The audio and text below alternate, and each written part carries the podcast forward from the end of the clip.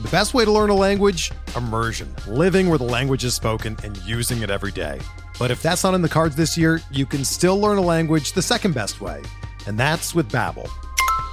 Be a better you in 2024 with Babbel, the science-backed language learning app that actually works. Don't pay hundreds of dollars for private tutors or waste hours on apps that don't really help you speak the language. Babbel's quick 10-minute lessons are handcrafted by over 200 language experts and help you start speaking a new language in as little as 3 weeks.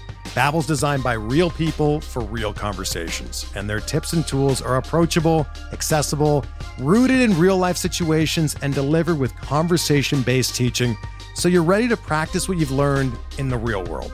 Here's a special limited time deal for our listeners.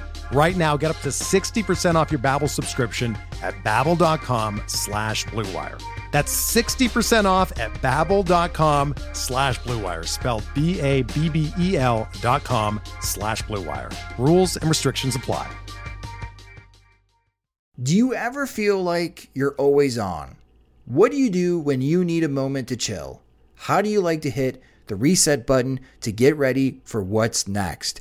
These days, everything is go, go, go. It's nothing but nonstop hustle all the time with working from home and trying to stay in touch with friends and family, a million pressing social issues, and an expectation to always be on 24 7. Sometimes you just need a moment to turn off and hit reset. That's when you reach for Coors Light. It's made to chill. My moment to chill is watching baseball, especially when the White Sox are on. I like to have a Coors Light beside me. It's a great beer to have watching the games as it's cool and refreshing as the Colorado Rockies and even the mountains on my cans turn blue, telling me that it's time to hit reset. Sit back, relax, and hunker down for an evening of White Sox baseball. So when it's time for you to unwind, reach for the beer that's made to chill. Get Coors Light in the new look delivered straight to your door with Drizzly or Instacart. Must be 21 years or older to enjoy. Coors Brewing Company, Golden, Colorado. And as always, celebrate responsibly.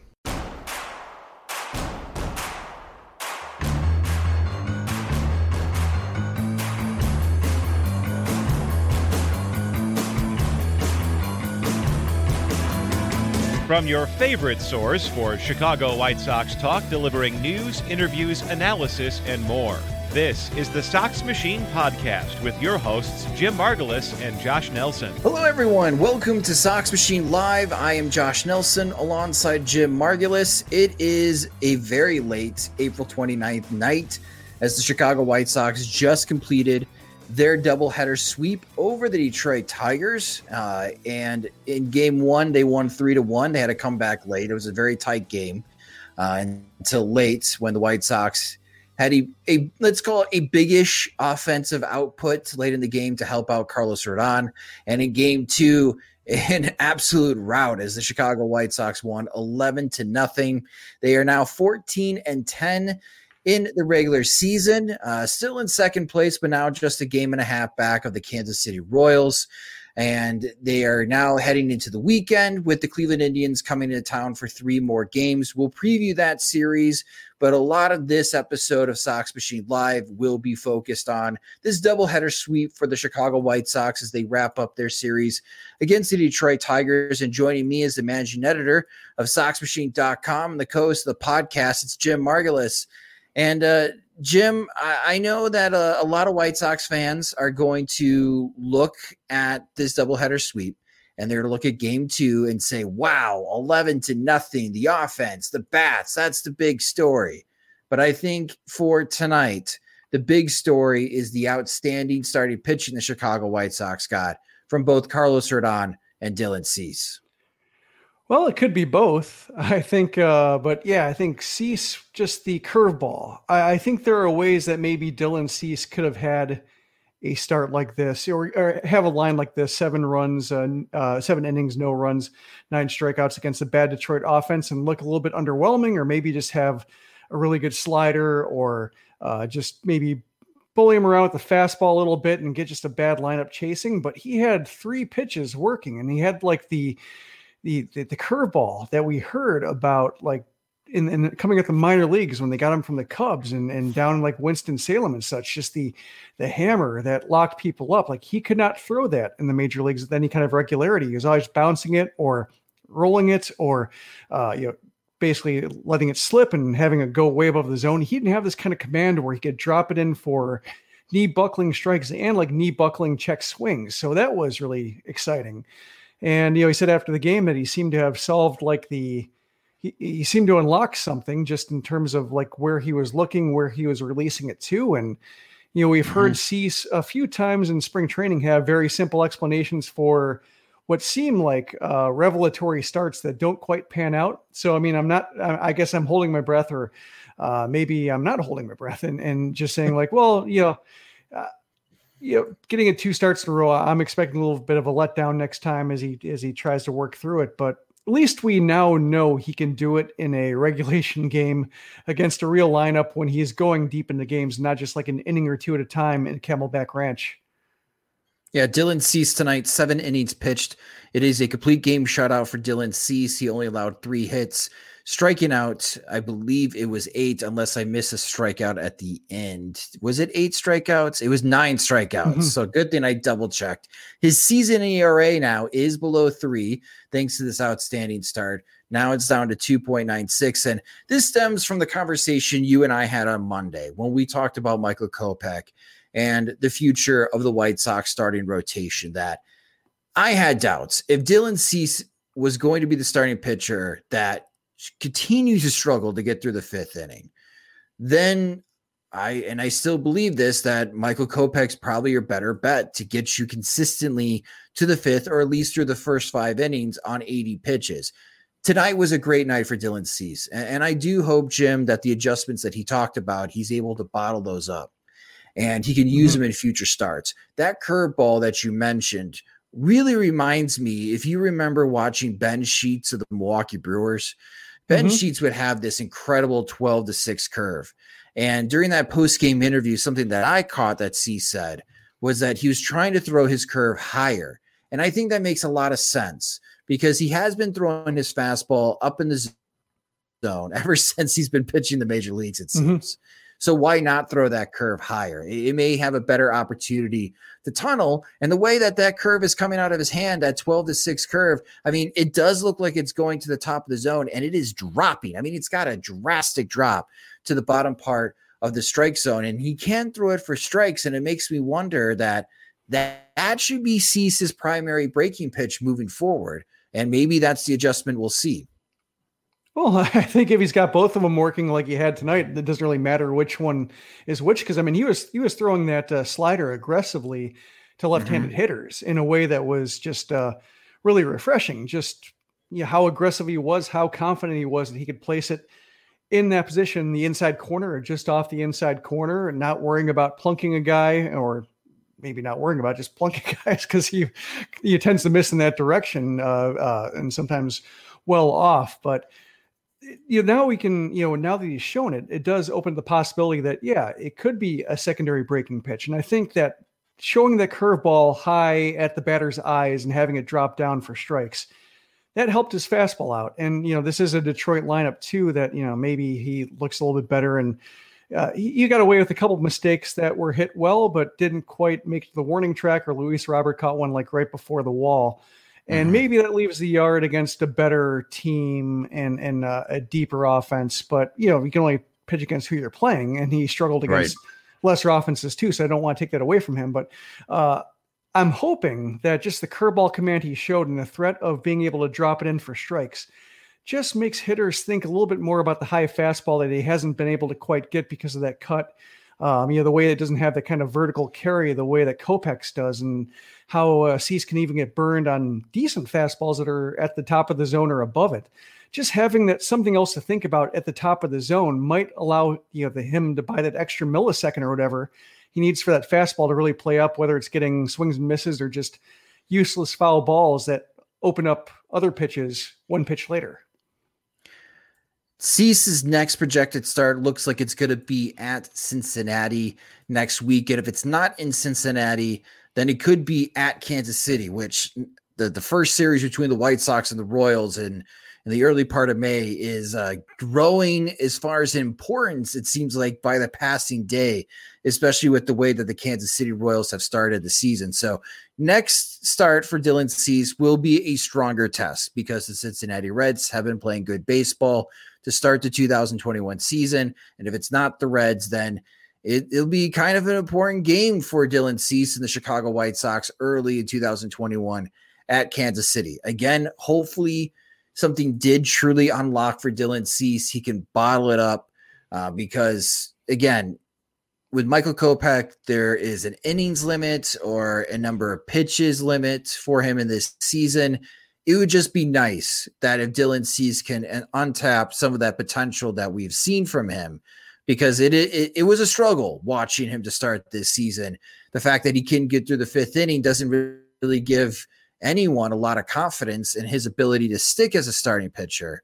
Uh, but hopefully, again, tonight, that this is the night that really launches him over the next couple of weeks. And he's someone that can consistently, for the White Sox, get through the fifth and sixth inning because I don't want to hear about bullpen usage. Uh, they have had the day off pretty much today uh, because Carlos Rodon was also outstanding, Jim uh, in the first game. And uh, I'm going to bring up this banner. Cy Rodon. Do we need to start the Carlos Rodon Cy Young campaign? I, maybe that, others have done it already on Twitter. That feels like you're tempting Kenny Williams to say, basically, stay healthy.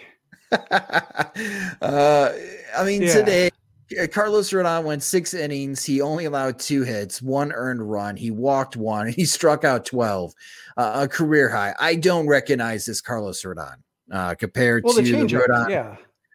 Uh, yeah, the Rodon the we've seen the, the last pitch, three yeah. years. Yeah.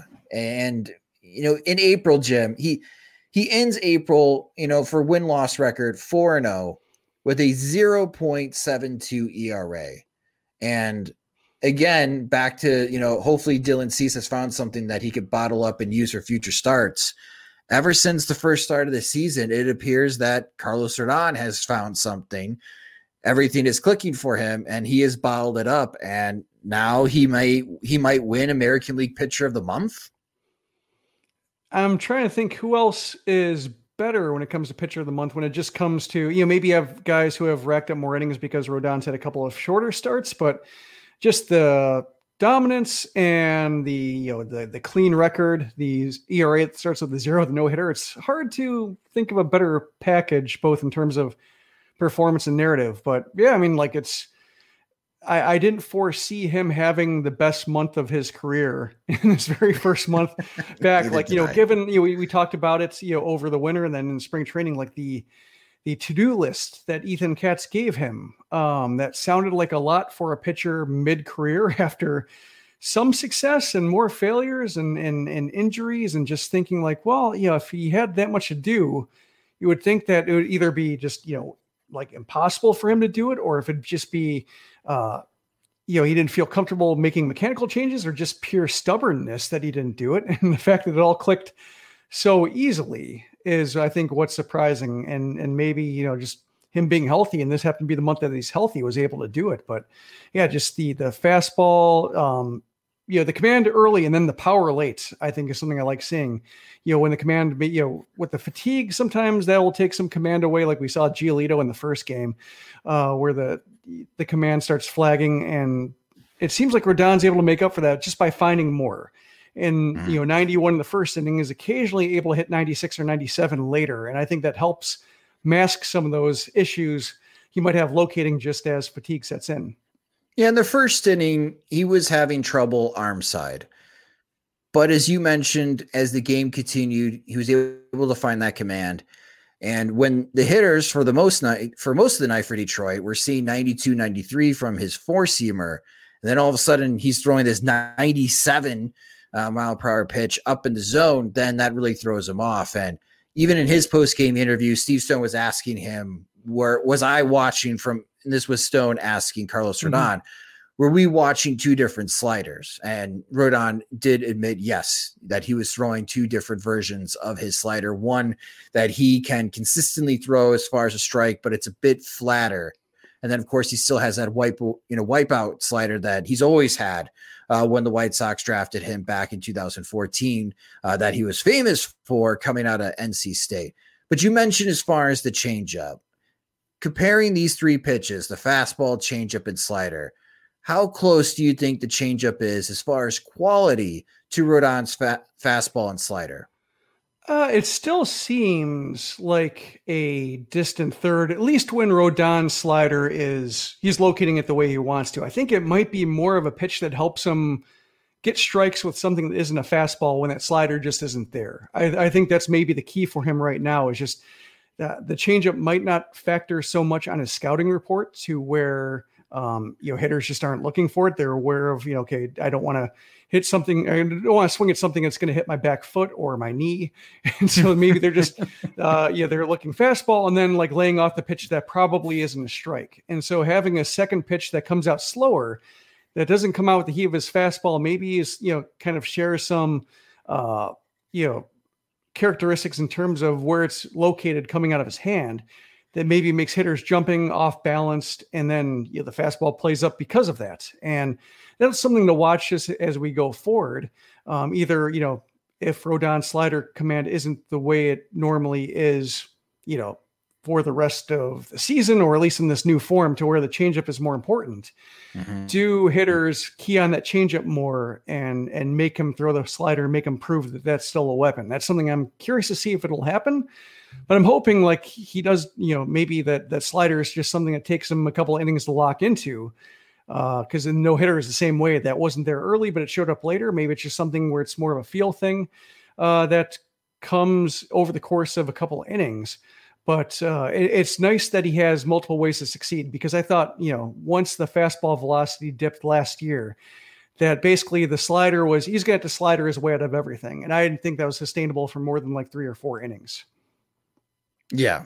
And again, this is an incredible start for Car- for Carlos Rodon.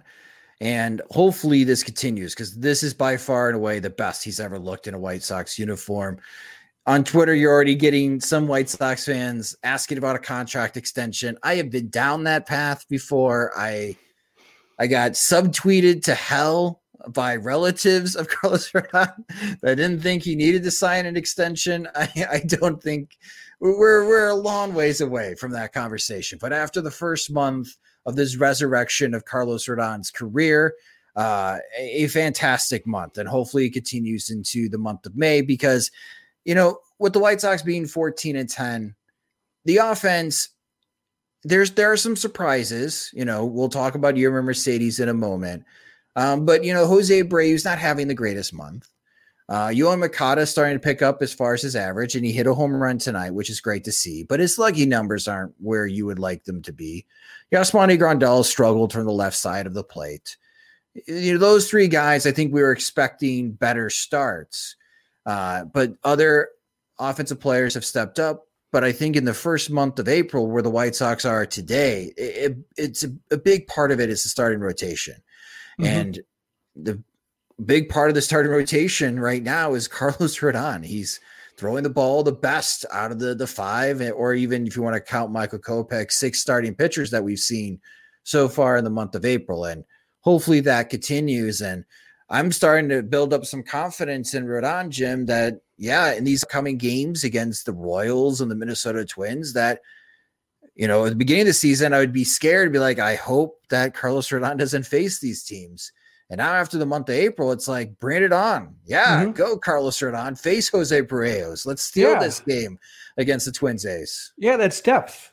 it's weird. Yeah, it's, it's, in that depth, I didn't think Rodon was going to be able to provide, whether it's because he just wasn't efficient enough to pitch mm-hmm. past five innings regularly or just wasn't healthy enough to pitch at all.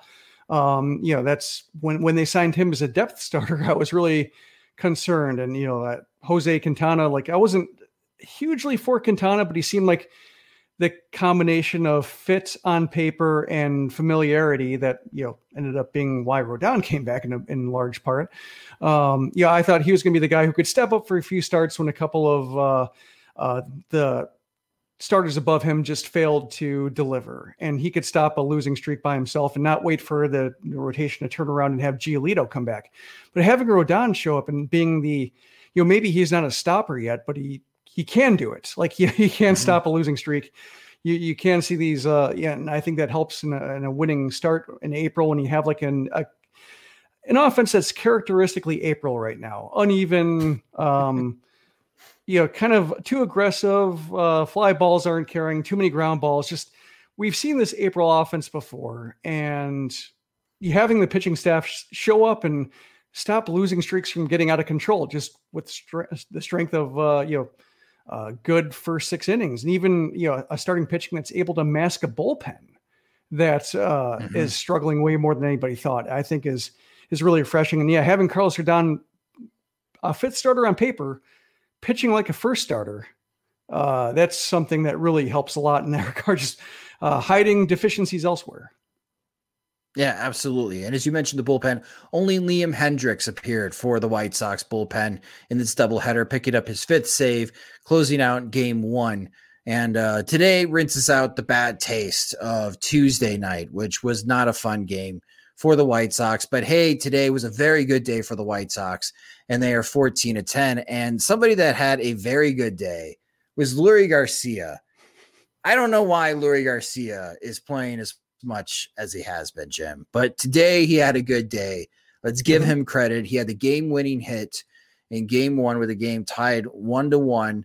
Uh, I don't know why Billy Hamilton batted with the bases loaded, but thank you, Miguel Cabrera, for making another defensive mistake for Detroit that allowed the game tying run to score. And then Garcia came uh, next and had the two run single, and that's what the White Sox needed to win three to one. And then he picked up even more RBIs in game two. He had five RBIs in the day, Jim. Leury mm-hmm. Garcia in both games, starting both games, went three for six with five RBIs, and he made a nice catch in right field in game two. And I feel it in my bones. I'm expecting now Leury Garcia to start the, the opening game of the series against Shane Bieber Friday night uh, when Cleveland comes into town, Jim. And uh, it, it, does make me wonder because you know La Russa has been you know hinting at the fact that La Russa, that uh, Leury Garcia is going to get more playing time um, because he thinks he's that he's in a rut, and the only way to get out of a rut is to play more. Is it important to make sure that Leury Garcia gets into a rhythm for this White Sox squad that we're seeing him so often? Uh, kind of. I mean, it's it's it's tough because you don't want to be in position of like rooting against somebody, which you know, in, in a case like this, it, it, gets the part where you just don't know what's more beneficial for the White Sox in the long run. Like having Garcia just have a terrible two weeks where uh, he's either just hitting everything uh, like straight in the ground or striking out, or do you want him to have like a, a sign of life like this where you know he delivers some big hits and you know the hit that he had in the uh, for the first run of game two, where it was a flare over the infield. I'm not sure if it even touched the outfield grass. The infield was drawn in. Uh, and, yeah. and you know, that's a hit where it's just like that's not a hit most of the time. It's not you know useful contact if the infield isn't aggressively positioned to cut down a run and and you know that even might be an infield fly rule given just how where it landed. Like is that a hit that you feel is replicable and useful the kind of contact you know that you want to see from him? On the other hand it's in the air you know like in and mm. the, the, line drive single that he had was in the air. You know it wasn't just the uh, grounders just hit right where they're positioned them either to the right side or just left of second. Like it's useful. He's not bunting. Like he's swinging away. He's at least getting some field back. So just, you know, I think he's probably enough of the White Sox plans right now, especially like say, you know, if Adam Engel's had a setback in his recovery, if Adam Eaton's knee is something to worry about, you're going to have Garcia still there, still prevalent. And so you're probably going to want him to have starts like this. I, I think we talked about it before in the, uh, I'm blanking on Twitter's uh, Spaces is that the Twitter? Yeah, uh, Twitter uh, Spaces. Yeah, Twitter Spaces. Yeah, I mean, I'm trying to get, keep all these live audio uh, apps correct, but yes, we talked about that. Just saying that that you know, it seems like Tony La Russa, a penchant of his, is to just fall in love with the utility player, and if he's going to fall in love with Garcia, then he better hit. You know, just for everybody's sake. You know, maybe not for Garcia's sake, because he's, he's going to play regardless, but just for everybody watching. I mean, you might like grit your uh, teeth and just say like no, that's another five at bats. You know, when, when he has like a, a lucky single that uh, probably wouldn't land based on positioning or what have you. But if he's going to play and he's not going to be a bet to put the ball over the fence, you know, those lucky singles and those infield singles and reaching on errors, that is part of his game, even when he's going right. So you may as well just hope that there's more where it came from.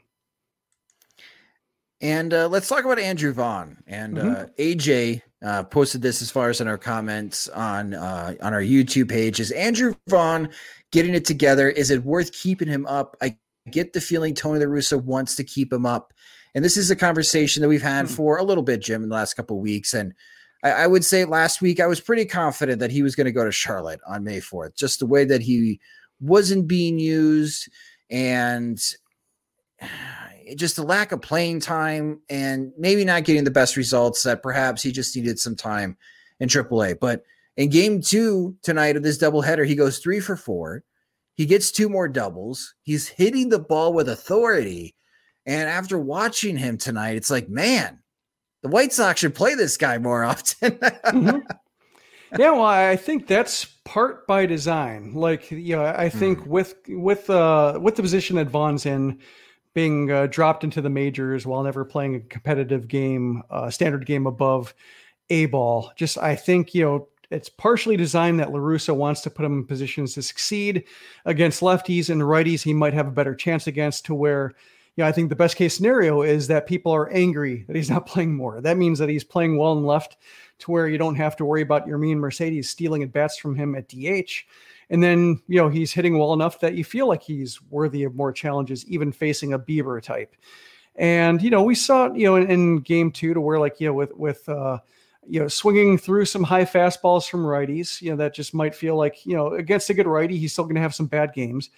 And then, you know, he's facing Derek Holland from the left side, and Derek Holland might be done. Like, that's one of the case, you know, watching his outing and seeing, you know, like I looked at his numbers after that outing because I, I, missed them when they were flashing on the screen and just thinking like this is a guy who might be reaching the end of the line.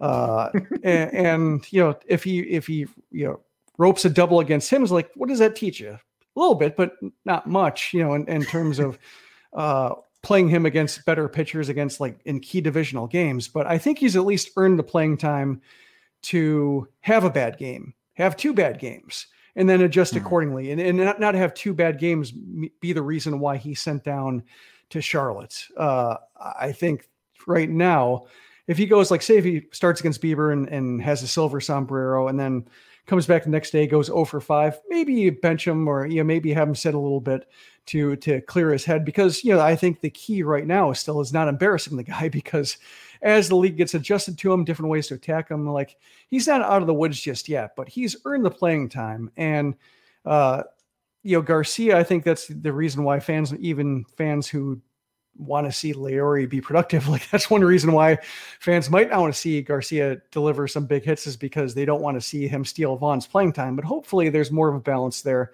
Just because you know Vaughn, he's doing everything asked of him, and now I think it's a little bit fair to ask more of him even if it's you know maybe just not going to turn out well. Uh, it's a long season. You can you know have a game not turn out well, and and he can bounce back. You, you mentioned Derek Holland being toasted. Just I, I, I enjoy the toast scale. I'm not sure if you are familiar with the scale mm-hmm. of, of, toast. Uh, that's just what I thought of, and I'm like, oh, where would Derek Holland be? Like black, like charred, bread is where Derek Holland would be. Bless him. He's chasing the the dream, you know, old friend alert, Derek Holland. Yeah, uh, it's, it's one of those cases where I look to see like how close is he to his pension fully vesting. Is he close? Yeah, is he yep, close he, no, he's fully vested. He's fully vested. He's got eleven. Oh, what? what's he doing around? You got your ten years. No, I mean I don't blame him for trying, but just in terms of like how you know if it comes down to like not getting a major league contract anymore, I think that's no. That's where the uh, difference is. Keep getting major league chances. Got cool. It. You may as well, but yeah, might might as well. Uh, in game two, so Leury Garcia had a big night. Andrew Vaughn had a big night. Big home runs for the Chicago White Sox as well. Yoan Moncada. Hey, Yoan Moncada has a base hit against a changeup, Jim. If I had the air horn, I'd be blowing it right now. Uh, he's one for 17 against changeups in 2021. So hopefully that continues. The reverse jinx worked. Uh, but Yoan Moncada hit another home run off a slider in game two. And Yermin Mercedes went to the shrubbery uh, in center field, as Jason Benetti called it. uh, from uh, Monty Python and the Holy Grail, as far as uh, the Knights Who Say Ni. If you don't know that reference, uh, you can check it out. It's a it's a goofy movie, but I enjoy it still. Uh, but just an absolute blast from Yermin Mercedes, uh, 449 feet uh, to dead center field. Again, this was a good night offensively for the White Sox. Jose Abreu picked up a couple more RBIs and a more balanced swing. That was nice to see uh, on a slider. He's got 19 RBIs uh, in the month of April so far. He's got a chance to have a 20 RBI month, depending on what he does against Shane Bieber on Friday in the final day of April. But, you know, back to Yermin Mercedes, Jim, and, you know, we're going to be wrapping up the very first month of his professional career. And what a month it has been. He is now hitting 423. I, I'm not sure if he's going to win player of the month. Byron Buxton has had a huge month mm-hmm. for the Minnesota Twins. That's what uh, came Mike to mind Trout, for me. Yeah, Mike Trout is putting up absurd numbers as well. Uh, you know, it's it's funny. Uh, Byron Buxton, Mike Trout, and Yermin Mercedes are battling right now for the lead in the American League for batting title uh, after one month of the season, and, and hopefully that continues. But I, I don't know what else more to say about Yermin Mercedes other than the fact that this guy really seems comfortable in the role that he's with the with the Chicago White Sox now as being the primary DH. Mm-hmm. And I'm expecting this slump to come, but I don't know when it's coming. And he seems to be really comfortable in the batter's box, Jim. Yeah, I you know I don't think that if he's going to regress, and I imagine he will, it just it's going to be a gentle one. Like he's not going to have awful games. Like he just might have like a, a, string of weaker contact, two strike counts where he shortens up and just tries punching the ball, and the punching the ball doesn't work. We're driven by the search for better, but when it comes to hiring, the best way to search for a candidate isn't to search at all. Don't search. Match with Indeed. Indeed is your matching and hiring platform with over 350 million global monthly visitors, according to Indeed data, and a matching engine that helps you find quality candidates fast. Ditch the busy work. Use Indeed for scheduling, screening, and messaging so you can connect with candidates faster. Leveraging over 140 million qualifications and preferences every day, Indeed's matching engine is constantly learning from your preferences, so the more you use Indeed, the better it gets. Join more than 3.5 million businesses worldwide that use Indeed to hire great talent fast. And listeners of this show will get a $75 sponsored job credit to get your jobs more visibility at Indeed.com slash BlueWire. Just go to Indeed.com slash BlueWire right now and support our show by saying that you heard about Indeed on this podcast. That's Indeed.com slash BlueWire. Terms and conditions apply. Need to hire? You need Indeed in one case. Like he had that one where he punched the ball and ended up being like I don't know, like 300 foot fly ball. Like I thought, oh, that's like you know, that's a Nick Madrigal blooper to the right center gap, and then like hits flagged down. Yeah, like just keeps know, maybe, going. Yeah, it just keeps going. He's got the, that backspin on it that I think uh, just maybe makes it hard for him to drop in some singles that other others can't. Like he's just too strong. But uh, like today, you know, the game two was an example where I just thought like, oh, this is a quiet game for him. Like he he missed out his chance to get a hit. He had one run, you know, flag down the right center gap. Uh, this is the game for other people to take the lead. You know, Yoan Moncada having the laser homer and Vaughn with his hits and Leury breaking out. Then, you know, the 450 foot homer out of nowhere, just like, oh, yeah, Yermin's here. Like he's, yeah. you know, just, I think he, you know, there's that quote, and I think the James Fegan story talking about like he likes when a team gets on his back and I think he's somebody who, you know, even if somebody, you know, even if you think there's a pick to click and your pick to click came through, I, I, think he just wants to put on a show and he wants to be the guy. And not in a selfish way, because I, I think if he were in a selfish way, he wouldn't have that two strike swing. But he just wants people to, he's a crowd pleaser. And I think mm-hmm. uh, a crowd pleaser that's also a teammate pleaser. The economy is made up of real people doing real stuff, and it affects everything which you obviously know since you're a real person doing real stuff. Marketplace is here to help you get smart about everything beyond the what of the day's business and economic news. We dig into the how and the why with the real people driving our economy. From big tech and interest rates to small businesses and what's happening at the Fed, Marketplace breaks it all down so you don't have to. Listen to Marketplace wherever you get your podcasts. And the White Sox so far are five and one on this homestand, this nine game homestand, and they're in a great position to win at least six games, which we talked about at the beginning. And we even did a Twitter poll where it was overwhelming that White Sox fans would be only happy if they won six plus games on this homestand facing inferior teams. And let's call them inferior with the Texas Rangers and the Detroit Tigers. They're not going to be competing this year. Uh, the White Sox have won five of those six games. Sure, maybe they should have won all six against them, but they're in a great position here to have a six or even a seven win homestand. And next on this Sox Machine Live episode, we're going to be previewing the episode. I'm sorry, not episode, the upcoming series against the Cleveland Indians as they come into town.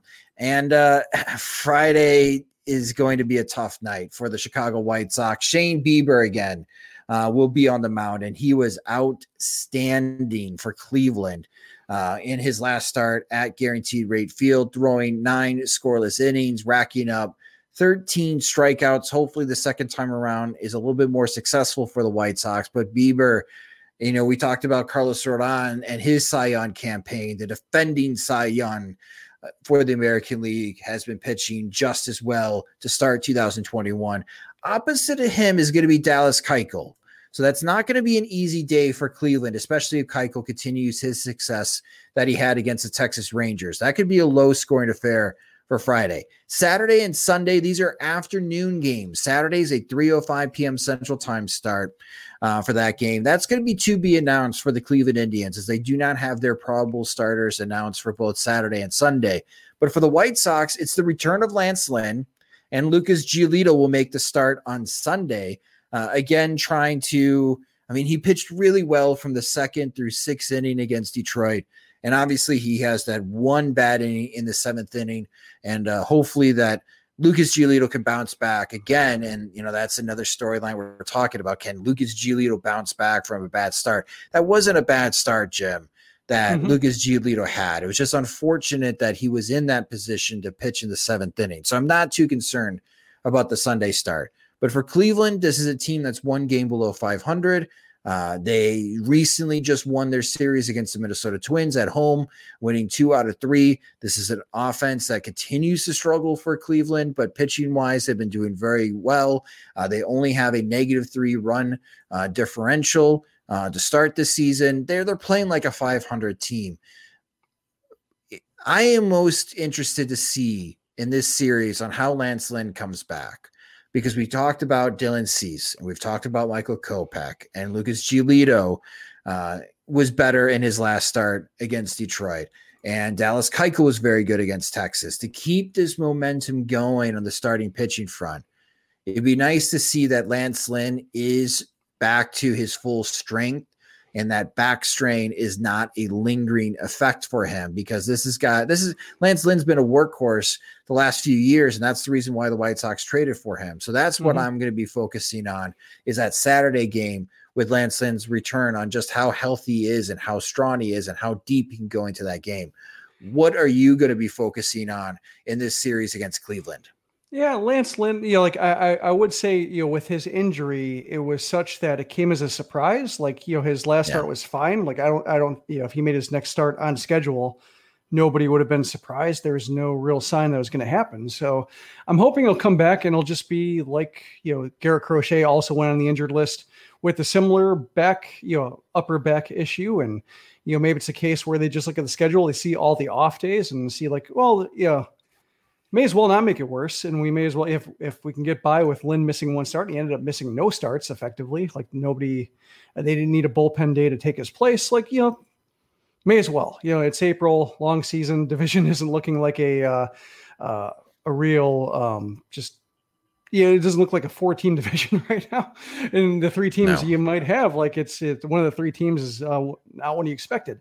So it's uh, you know, there's an opportunity to take a rest early and, and may as well. So I'm hoping that Lance Lynn like looks fine and looks like he did the last time out, and uh, that would maybe just indicate that it really was nothing. Um, I'm curious too about Adam Eaton, um, just having the knee issue that he had, and then he uh, you know struck out a couple times, didn't look great at the plate in game one, and then he took a suspension in game two, well timed. that was uh, uh, just uh, fortuitous the way that worked out. He takes a suspension in a, a game he wouldn't have started anyway. They score 11 runs.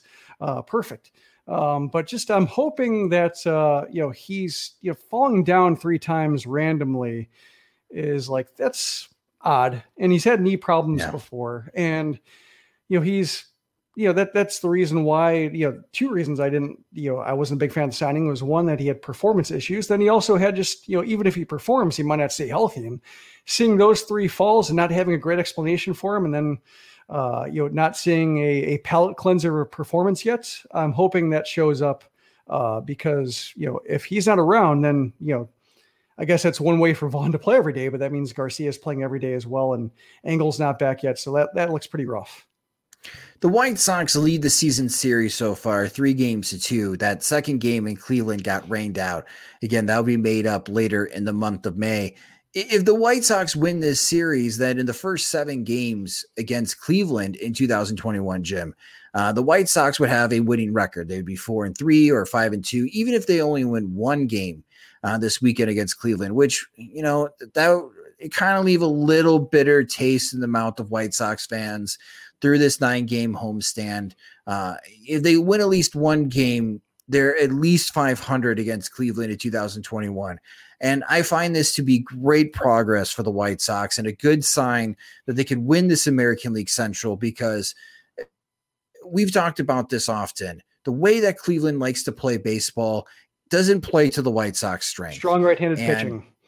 Yeah, strong right-handed pitching, a team that feels comfortable playing 3 to 2 games because if they're down 2 to 1, they got Jose Ramirez and say what you want about being clutch. Jose Ramirez is clutch. He comes up in big time moments, in high leverage situations, late Jordan in games. Jordan Luplow for some reason. Yeah, Jordan Luplow too.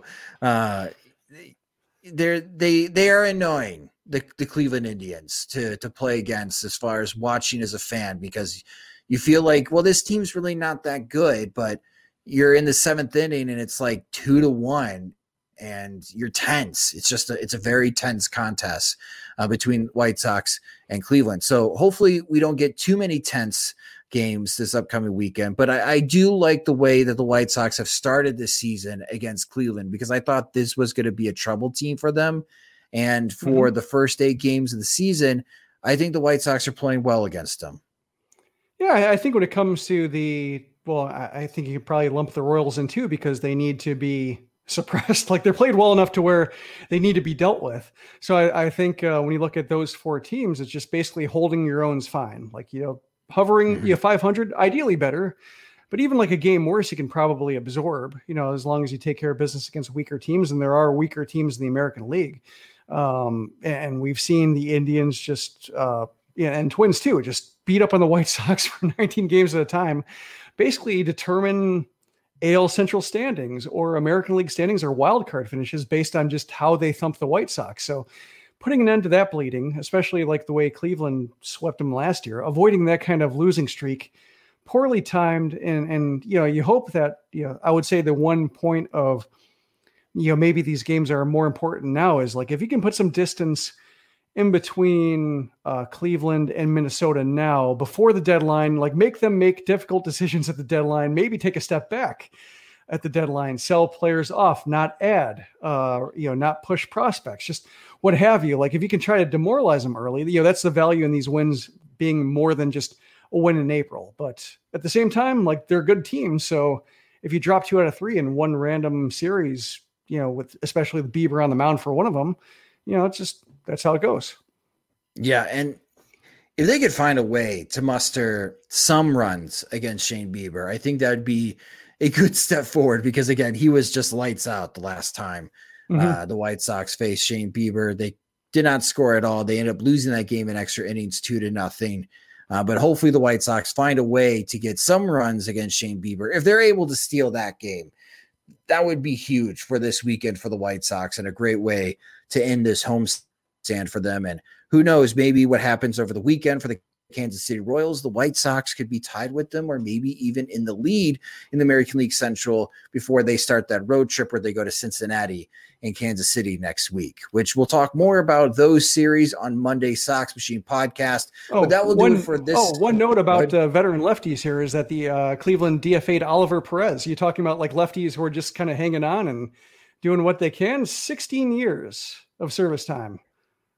Damn. And who know, he might get another chance because I mean he wasn't like I'm looking at his line with uh, Cleveland, like he hadn't allowed a run yet. They just uh, Francona said that he couldn't find situations for somebody with that unique a skill set, but probably haven't seen the left of, last of him. But for the time being, the White Sox won't face him.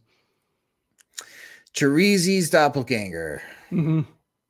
Sorry, bud. Who hey, Why- the White Sox need a lefty. like- why doesn't he go the mustache route? Chirizi?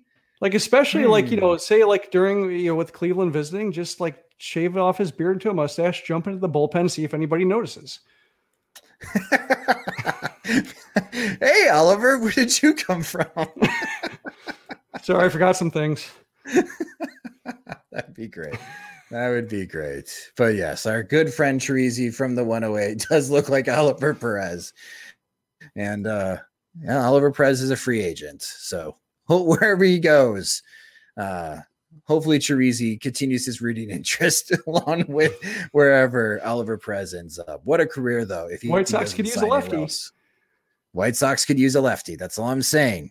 And if that does happen, Chirizi, if you're listening to this or watching this, you got to buy a jersey, not a not a jersey. You got to buy a jersey. You got to make that commitment. But again, that good place to end as far as the Sox Machine live. And thank you to everyone that watched. As far as the live stream on our YouTube page at youtube.com slash Sox Machine. And uh, yeah, if you get a chance to watch us live, we'll always have the live streams for the 2021 season uh, on our YouTube page, which you can subscribe to the YouTube page at youtube.com slash Sox Machine. I would also highly recommend you guys follow us on Twitter at Sox Machine, and you can follow me on Twitter at Sox Machine underscore Josh. Uh, we've been playing around with Twitter Spaces. It allows us to have a uh, audio only uh, room that we can have conversations and we've been playing out the last couple of days we've gotten really good feedback uh, so that might be more uh, impromptu as far as conversations that we have before a game or after a game maybe even during a game who knows we're, we're still testing it out but if you are Yeah, it's on it's Twitter. for rain delays. It is built for rain delays. That is true. Uh, but if you are on Twitter, follow us on Twitter. We're at Sox Machine, and you'll get notifications when uh, we have launched a Twitter space, and you can join in as far as the conversation and uh, listen to Jim chat, and we'll bring in other folks from White Sox Twitter as well uh, to continue the conversation about the Chicago White Sox during the 2021 season. If you don't get a chance to watch the live stream of Sox Machine Live, no worries. The podcast is always uploaded into the podcast feed, which you can subscribe to the Sox Machine podcast wherever you listen to podcasts like Spotify and Apple Podcasts. And if you do enjoy our work and you want more, uh, you can get more by becoming a friend at patreon.com slash Sox Machine, where we have several different tiers of support starting at $2 a month. $3 a month, $5 a month, and $10 a month, where you get an ad free version of the podcast, also the website as well. You also get exclusive content. This past week, I posted the MLB draft database for our Patreon supporters. So they have a nice little database that they can go to to see where all the draft rankings are for the upcoming draft prospects uh, for Major League Baseball. I also posted my first mock draft as well. Uh, so if you are interested in getting more from us as far as exclusive content and you want first crack at any new Sox Machine swag items, go to patreon.com slash Sox Machine to sign up today. And again, that will do it for this episode of Sox Machine Live. Thank you guys so much for listening and watching. Alongside Jim Margalus, I'm Josh Nelson. Have a good night.